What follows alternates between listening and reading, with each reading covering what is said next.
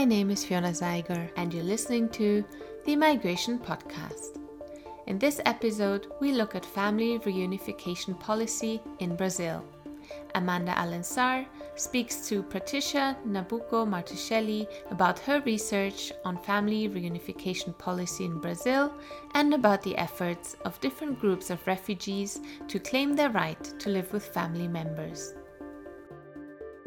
My research is on uh, family unification policies for refugees in Brazil and in Latin America in general. Uh, so I think uh, this topic has been receiving more attention in migration studies. So family migration is an important area of studies, especially in Europe. Uh, so we have been discussing how different constructions of families and how different countries uh, adopt procedures to decide what is a real family, what is a real couple, what is love. But for uh, migrants in general, we don't have a lot of research about refugees, and we don't have many research about uh, family unification outside the global north. So my research innovates, uh, trying to understand, okay, what is like uh, this policy in Brazil a country in the global south, a country that has received more asylum seekers, seekers in 2018 and in 2019, and has uh, a progressive asylum law, a progressive migration law since 2017. So, how this country understands family, how this country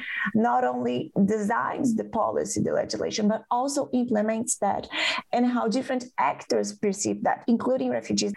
So, I think my contribution to the area of migration is studies is actually studying those policies from different places that can contribute to understand the best practices and the challenges comparatively with other contexts like Europe, and to understand not only the legislation, the policy, the design, but also the implementation. In your work, Patricia, you have combined perspectives of different migration actors at the governance level, but also the perspectives and experiences of refugees regarding family reunification policies in the Brazilian context. Can you tell us what are the main constraints in family reunification migration policies for the refugees living in Brazil specifically? Well, the interesting thing is that Brazil has a very uh, progressive family unification policy. So we have a broad definition of family, including ascendants, descendants, partners, and other family members that are economically dependent on the refugees. We also have a more straightforward procedure than Europe. So no need to of DNA tests, for example, no need to have a minimum income or a minimum waiting time or a maximum deadline that you can bring family members. So in theory, if you read the policy, the legislation is really easy, the family unification procedure, but in practice, refugees face a lot of challenges. So the first challenge is that we don't define what is economic dependence. So it really depends on the bureaucrat that is implementing the policy to decide how to prove that. A second difficulty is that we have no clear deadlines. So the procedures can take one month, can take one year, two years. And another problem is that we don't have a review. So in cases family unification visas or the procedure in Brazil is denied, there is no clear revision mechanisms or no clear juridical revisions that refugees can apply. And especially since 2017, diplomats granting those visas, they have a lot of discretionary power to decide to grant these visas or not. And the Brazilian family unification policy implementation, considering family unification, granted more power to diplomats. And diplomats are not trained in asylum topics, in human rights topics. They are trained to do family control. So we see that uh, since 2017, especially for Congolese refugees from the Democratic Republic of Congo, their visas are being denied for their families, and they don't receive information of why the visas got denied or how they could, I don't know, implement new documents or new evidence to have those visas. So in this case, we have a permanent separation of family members, and the refugees don't have information and they don't know how they can ask for revisions. And this is really serious.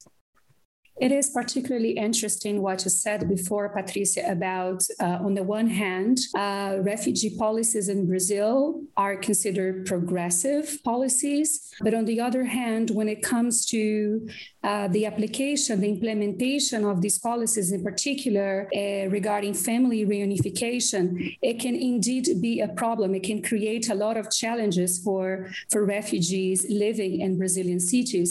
And as you mentioned, uh, in the case specifically of Congolese refugees and the challenge they have been facing, the lack of transparency, I would like to ask you, based on your research, in which ways are these refugees exercising then their agency to counter, for instance, arbitrary, if I can call it this way, family reunification rules and practice?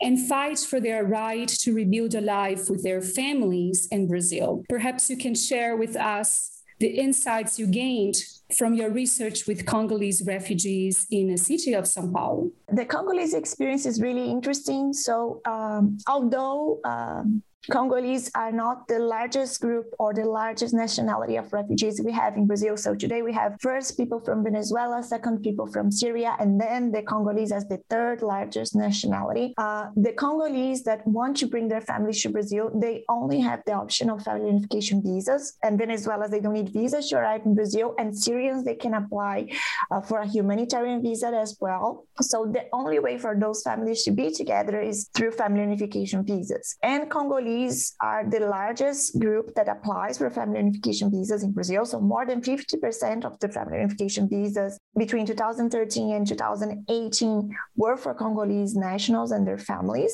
and they were having their visas denied in the Brazilian embassy in Kinshasa. So um, Congolese in the city of São Paulo, they were mobilizing, they were connecting. So they had a WhatsApp group. So for people that uh, were having problem with their family reunification visas to connect and to discuss strategies on how to mobilize using the same channels that were available to Brazilians.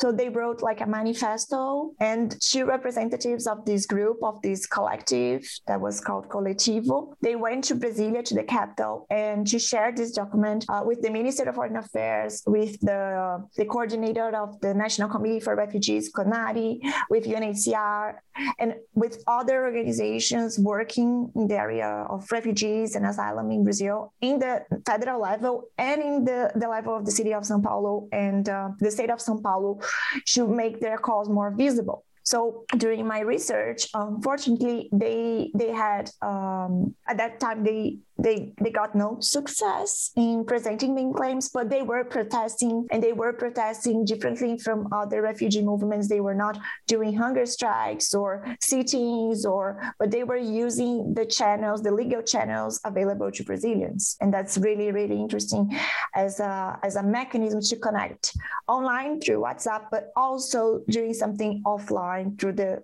the channels available to any Brazilian.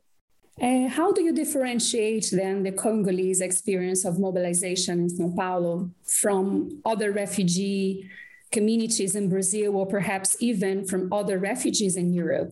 You mentioned that uh, WhatsApp played a prominent role in this process, in particular for communication, for uh, the sharing of relevant resources, but also for um, trying to reach the community, the large community of Congolese uh, in, in the city of Sao Paulo and beyond.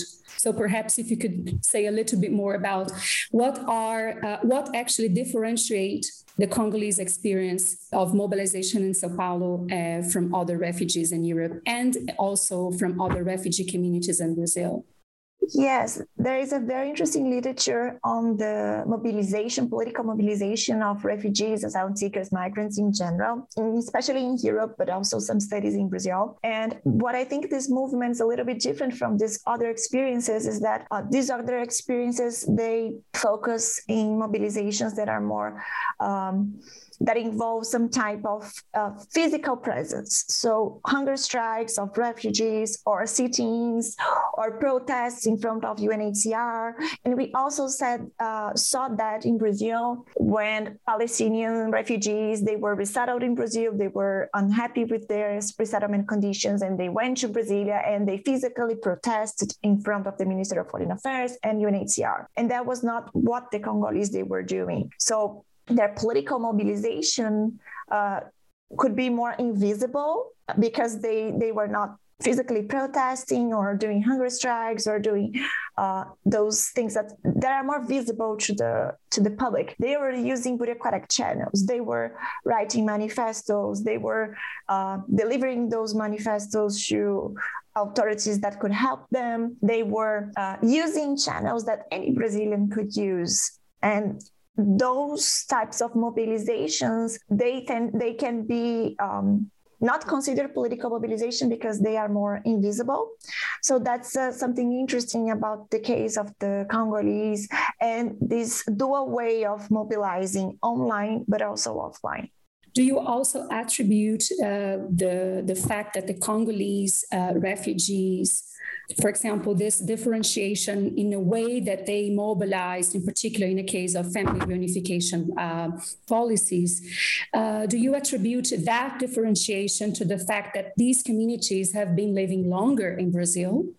I, I don't think so. What I think is that uh, they know they are fighting a very powerful agent. So the Minister of Foreign Affairs is a very isolated bureaucracy in Brazil. Diplomats, they have a lot of power. They can decide about granting or not the visa. So they knew they were in a more unequal power relationship with this bureaucracy. But at the same time, they knew their rights, their language. So they knew they had a legal right to family unification according to the Brazilian immigration law.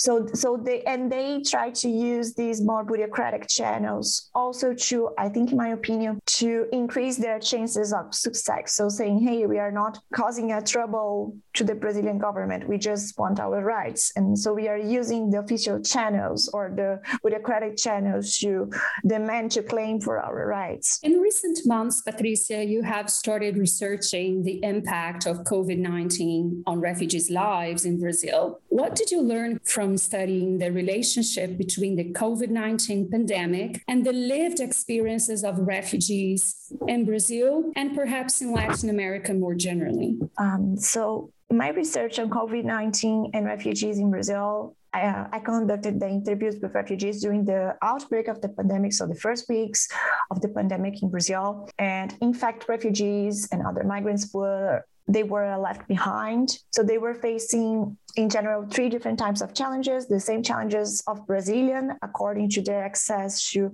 social protection connected to work or their, their economic level before the pandemic. Also the closure of schools impact especially uh, brazilian and refugee women the same. But refugees they were facing two different types of challenges that brazilians were not facing. So the first one challenges that were aggravated by the pandemic. So the lack of information the lack of uh, social networks networks, the fear of facing discrimination, racism, and xenophobia when accessing health uh, care services, the fear of not being not being able to access the social benefits that the federal government was connecting because they were not sure their document could be used in the app to register. So those all these challenges they were aggravated. And they were facing some new challenges that were created uh, because of the closure of the borders. And uh, they were not sure, for example, if their family members who already got some family unification visa could enter in Brazil. All the migration process, they were stopped. So naturalization appointments that refugees had.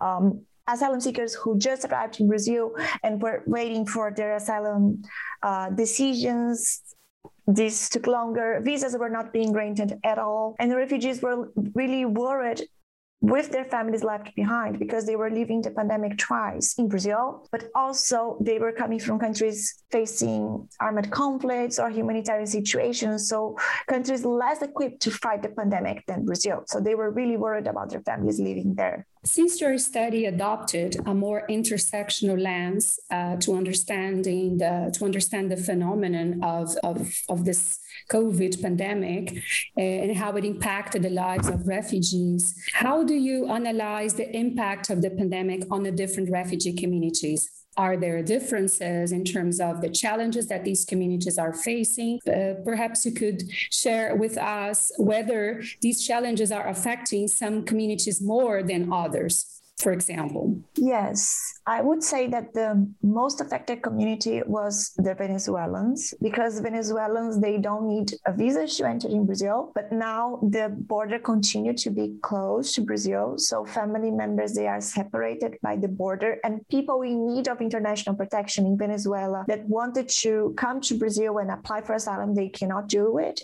which violates international asylum law and even the Brazilian asylum law.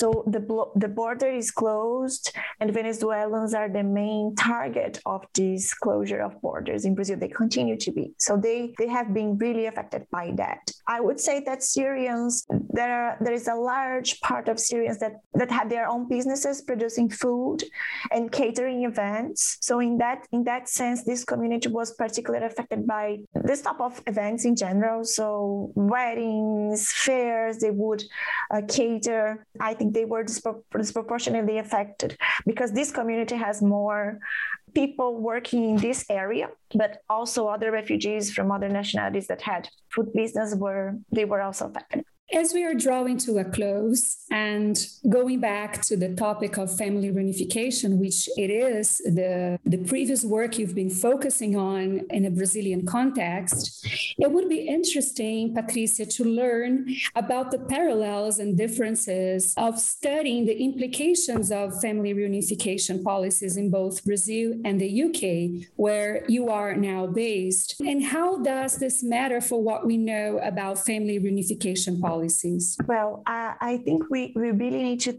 to consider the future of family unification policies for refugees with the pandemic. So families are separated across borders, even European families. And it's really important that states don't use the pandemic to closure this border or to make family unification procedures hard for families. And this is happening both in Brazil and Europe. But I think uh, these two regions can learn from each other. So, for example, Europe could learn from Brazil with the broad definition of family. International organizations have been defending that, have been uh, explaining the importance of extended family for care uh, services and also for emotional support. So, and also um, more easy easy process that they do not have DNA tests or minimum income requirements or minimum or maximum waiting times. Uh, so Europe could learn that from Brazil. But at the same time, Brazil could learn from Europe to have more due process in the family unification. So having uh, a clear deadline, having clear revision procedures,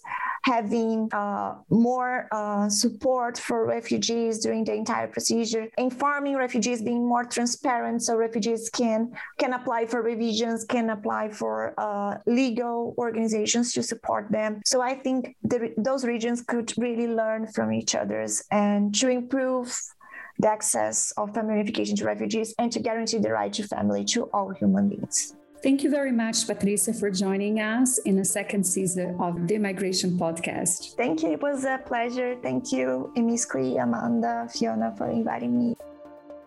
Patricia Martuscelli is Research Fellow in Conflict and Migration at the Institute for Risk and Disaster Reduction at the University of London. Amanda Alencar is Assistant Professor at the Department of Media and Communication at the Erasmus University Rotterdam.